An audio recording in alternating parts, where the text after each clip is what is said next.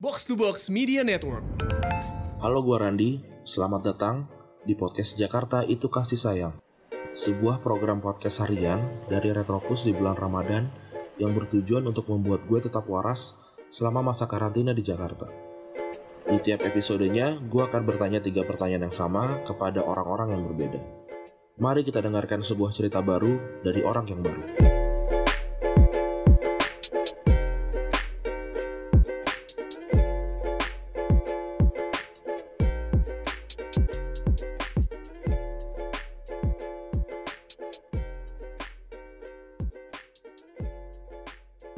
Jakarta itu kasih sayang episode ke-13 hari ke-13 bulan Ramadan 13 hari udah berpuasa 13 hari juga gue udah ngobrol sama orang berbeda dan ini orang ke-13 nya tapi se- seperti biasa gue biarkan dia yang bercerita Eh, siapa dia. Silakan.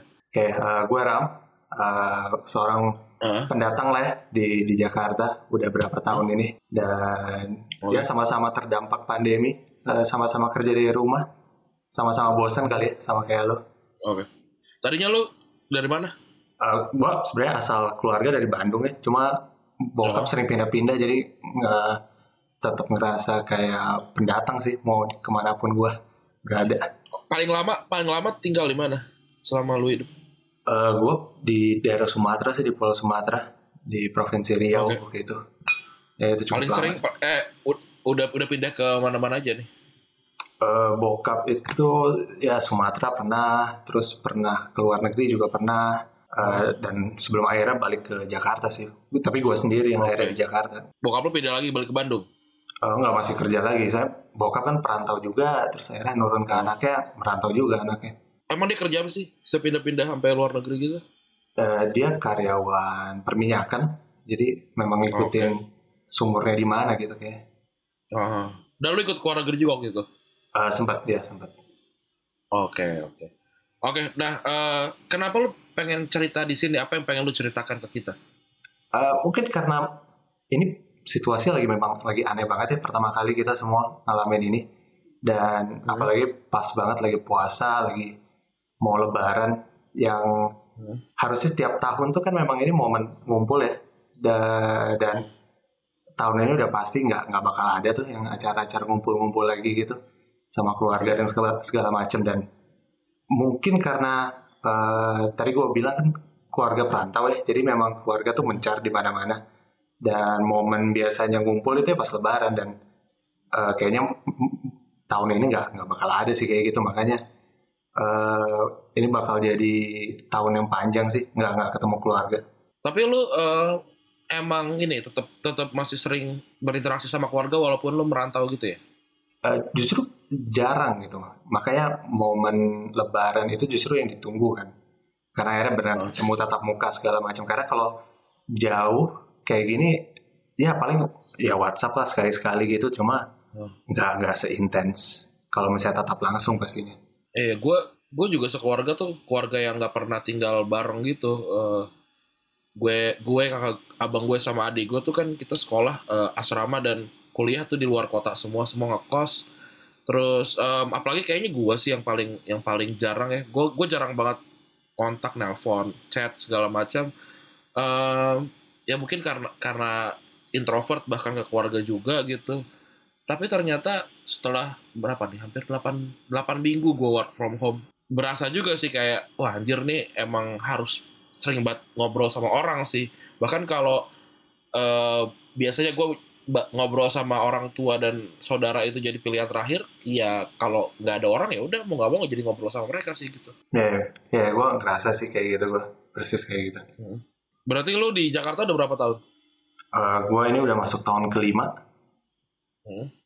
Eh, enggak gue sebenarnya eh, ini beneran pertama kali hidup di Jakarta sih karena ya kan gue ikut bokap ke mana-mana gitu lulus kuliah dapat kerja langsung di Jakarta dan ya udah langsung merantau sendiri lagi di di sini gitu.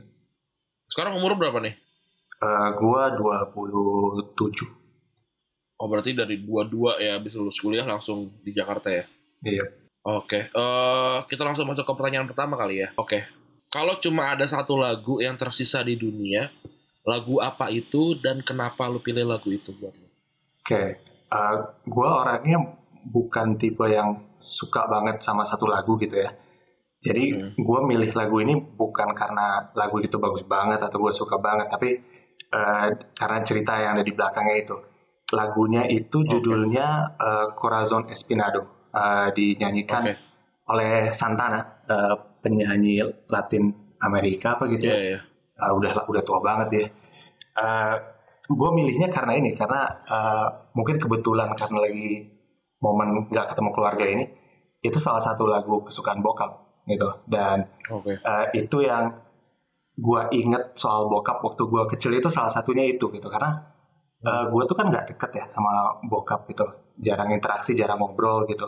Jadi memori gue waktu kecil itu ya paling kalau nggak dimarahin karena kenakalan waktu anak kecil uh, zaman dulu ya paling kalau dia nganterin gue sekolah gitu. Kalau misalnya kebetulan searah sama tempat kerja dia gitu ya gue dianterin gitu. Atau biasanya gue disuruh naik kendaraan umum gitu. Nah pas diantarnya itu dia selalu nyetel lagu ini. Se yang Corazon Espinado itu kalau diterjemahin ke bahasa Indonesia kayak apa ya, kayak hati berduri gitu kan. Uh, gue sebenarnya nggak ngerti juga isinya lagu apa tapi ya lagunya oke lah buat didengar gitu.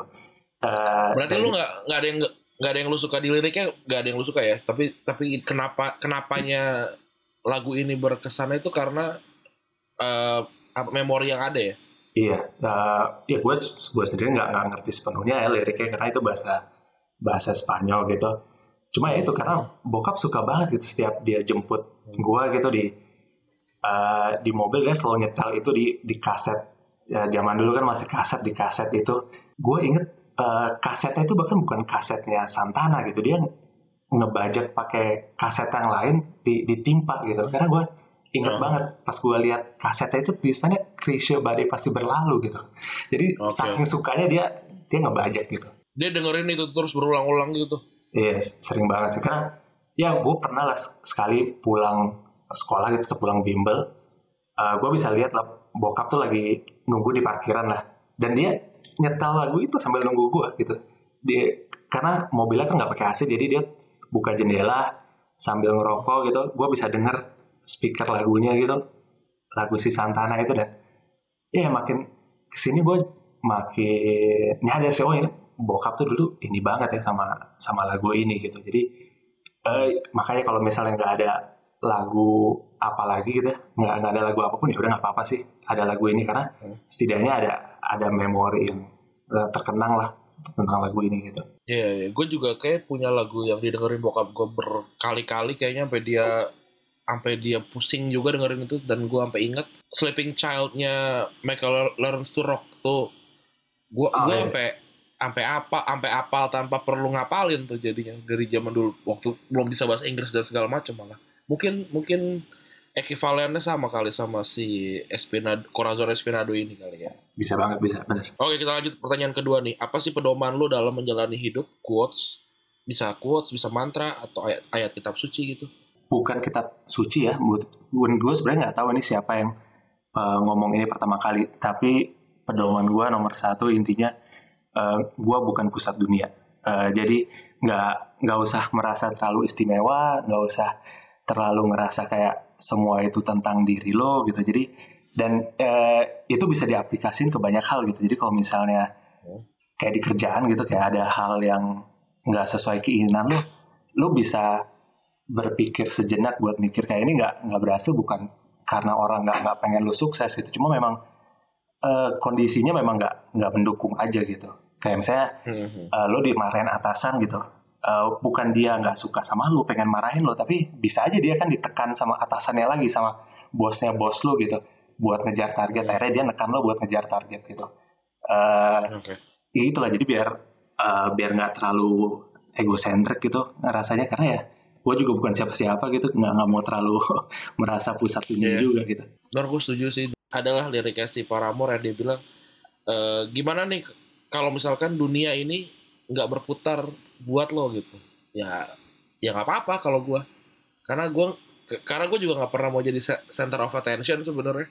Tapi mungkin beberapa kali kejadian. Tapi kalau kalau enggak pun sangat sangat tidak masalah. Malah kadang-kadang suka takut gitu kalau ada di pusat dunia. dan itu jadi bikin songong. Iya bener, bener banget itu. Apa yang berubah dari hidup lo semenjak pandemi COVID-19 ini terjadi?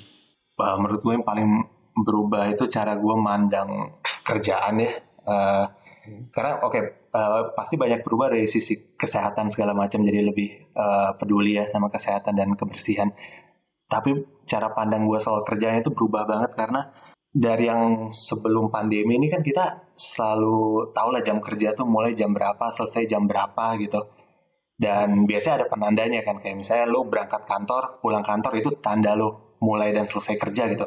Sedangkan sekarang lo bangun tidur, lo bisa dapat email atau WhatsApp kerjaan langsung gitu pas lagi sahur dan jam 12 malam lo baru mau tidur terus tiba-tiba masuklah email kerjaan yang uh, sifatnya jatuhnya urgent gitu buat besok pagi gitu. Jadi nggak ada batasnya gitu. Jadi uh, jadi hampir 24 jam gitu uh, kerjaan itu dan gue sebenarnya nggak tahu nggak tahu juga buat diri gue sendiri itu sebenarnya hal yang baik atau enggak gitu ya karena itu jadi hal yang normal gitu selama selama kita kerja di rumah ini gitu dan yeah. kayaknya nggak nggak ada yang komplain juga gitu. Jadi gue mau komplain rasanya aneh juga gitu kayak iya yeah, bener. Gue kayak bisa bisa konkol lima enam kali tiap hari. Terus juga ya dapat kerjaan jam 12 malam.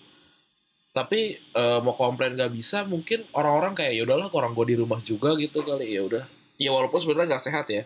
Tapi kan orang Indonesia kebiasaan kan biasa kayak uh, ya masih mending lah masih bisa dapat kerja tuh orang-orang banyak yang dipecat. Tuh biasanya orang Indonesia kayak gitu.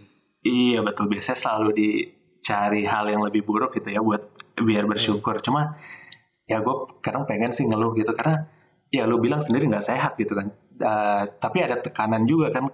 Kalau yang lain bisa kenapa lo nggak bisa gitu kan? Kalau yang lain bisa jawab WhatsApp satu detik setelah dikirim gitu kenapa lo nggak bisa gitu kan? Jadi ya ada ada sedikit tekanan dari dari sesama kolega juga kan buat karena mereka udah ngeset kalau tentang gaji dan pendapatan nurun nggak gara-gara ini uh, gue nggak bisa ngeluh sih kalau buat itu karena uh, cukup stabil kalau buat gue karena kerjaan gue uh, bisa dibilang bagian dari essential service lah ya. Jadi tetap beroperasi selama pandemi gitu. Jadi ya tetap uh, makanya tetap sibuk kan selama orang lagi kerja di rumah kita tetap banyak kerjaan gitu. Uh, berarti gaji nggak turun lah ya? Nggak, nggak dipotong lah ya? Alhamdulillah nggak. Oke deh, gitu aja cerita-cerita uh, kita di episode ke-13 kali ini. Terima kasih Ram sudah mampir ke sini, sudah mau bercerita juga. Mantap, thank you Randy. Oke, oke. Uh, terima kasih teman-teman yang sudah mendengarkan episode ke-13. Bye. Bye.